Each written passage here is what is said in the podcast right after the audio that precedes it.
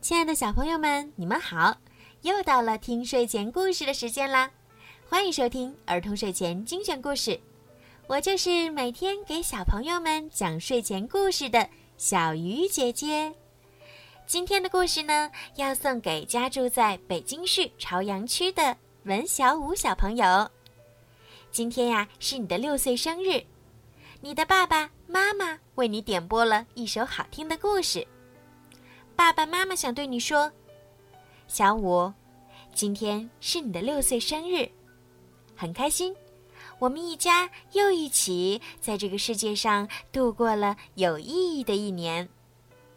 感谢6年前你选择了我们做你的爸爸妈妈，感谢6年里你给我们的陪伴，感谢因你而生的所有改变和快乐。你的努力成长就是爸爸妈妈努力生活的榜样。祝福你，在未来的日子，继续健康、快乐、勇敢、坚强。生日快乐，爱笑的小坏蛋！小鱼姐姐也要祝文小武小朋友生日快乐，好好学习，天天向上。好啦。现在呢，让我们一起来听今天送给小武宝贝的故事吧。我们一起玩。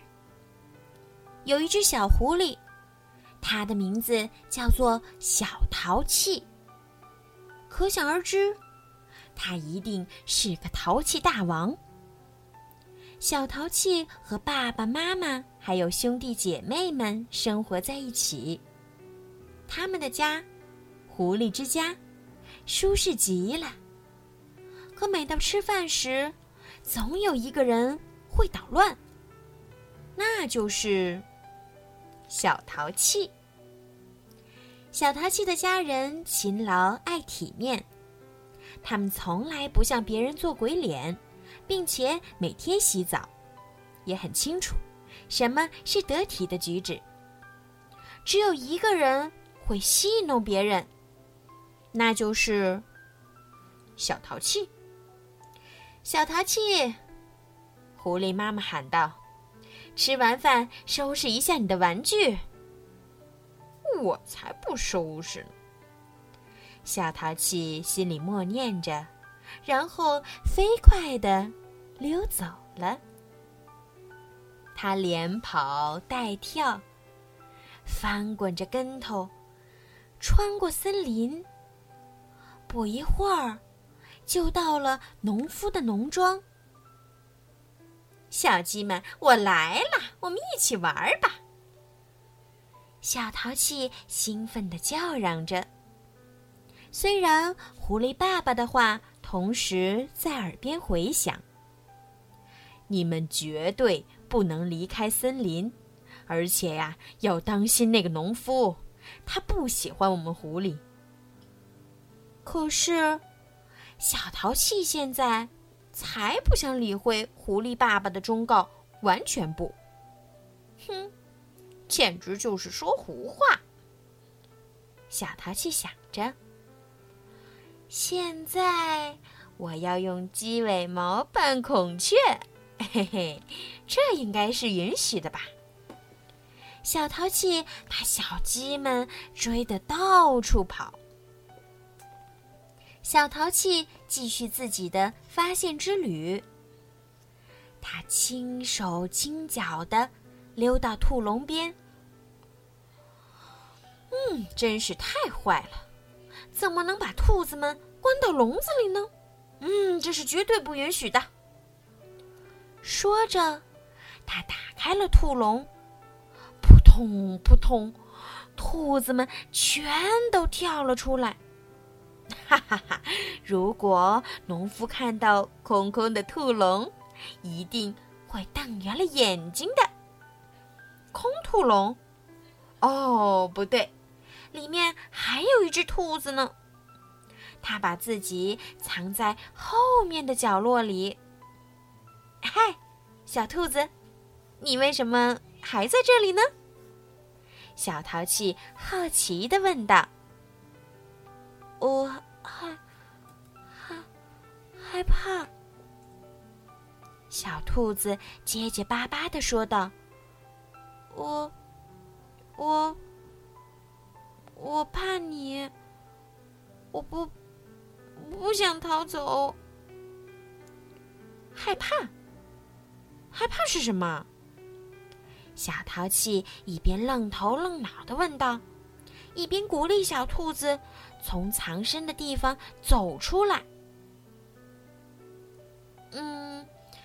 害怕就是你不相信任何事情，全身发抖，膝盖发软，咬指甲。小兔子想竭力解释清楚，简直就是胡说。小淘气打断小兔子的话说道：“嘿，来吧，胆小鬼，现在我来告诉你什么是淘气。”说着，他们俩去找山羊。小淘气走到一只年老的公山羊面前，叫喊道：“嘿，蠢羊，你闻起来像只臭袜子，我一点都不怕你。”这只年老的公山羊气急败坏地朝他冲了过去。但是，谁会害怕呢？淘气不就是做禁止的事情吗？胆怯只会令人嘲笑。够了！这些对这只公山羊来说太过分了。咩咩咩！山羊咆哮着，把小淘气远远地扔了出去。小淘气在空中像抛物线一样飞呀飞呀飞呀，好不容易落下，却正好砸进小狗的食盘里。这只狗是农夫养的，一只脾气很坏的狗。小淘气应该没有受重伤吧？胆小鬼小兔担心地想。接着他叫道：“蠢狗，你再多吃点吧，你会变成一只圆圆的大肥狗，我们一点都不怕你。”小狗被惹怒了，幸好胆小鬼小兔机灵，逃跑时绕来绕去，把小狗绕晕了。就这样，他们俩躲过了暴怒的小狗。小淘气已经喘不过气来了。谢谢你，胆小鬼。刚才实在是太悬了。小淘气喘着气，说着脱掉了自己的裤子。我把这条裤子送给你吧。你是我最好的朋友，你能到我家和我玩吗？当然啦！胆小鬼小兔愉快地答应了，还对小淘气送他裤子表示感谢。于是，他们俩一起出发去小淘气的家。夜幕降临，森林里黑漆漆的，树木们仿佛长出了眼睛、嘴巴和鼻子。小淘气不由得开始发抖，而且抖得越来越厉害。这奇怪的感觉到底是什么？小淘气问胆小鬼小兔。那就是害怕呀，胆小鬼小兔回答道，并且握住了小淘气的手。他们俩一起飞快地往家跑。狐狸妈妈和狐狸爸爸非常惊讶，今天怎么多了一个人吃饭？于是小淘气开始讲述自己在农夫家的发现之旅，讲了小鸡们的事情，还有自己与胆小鬼小兔相识的故事。狐狸爸爸一点都不惊讶，而且他很高兴，小淘气认识了一个新朋友。经历了那么多惊险，小淘气和胆小鬼小兔早就饿了。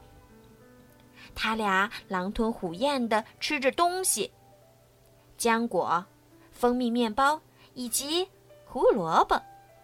这是狐狸妈妈和狐狸爸爸为小淘气和胆小鬼小兔准备的美味盛宴。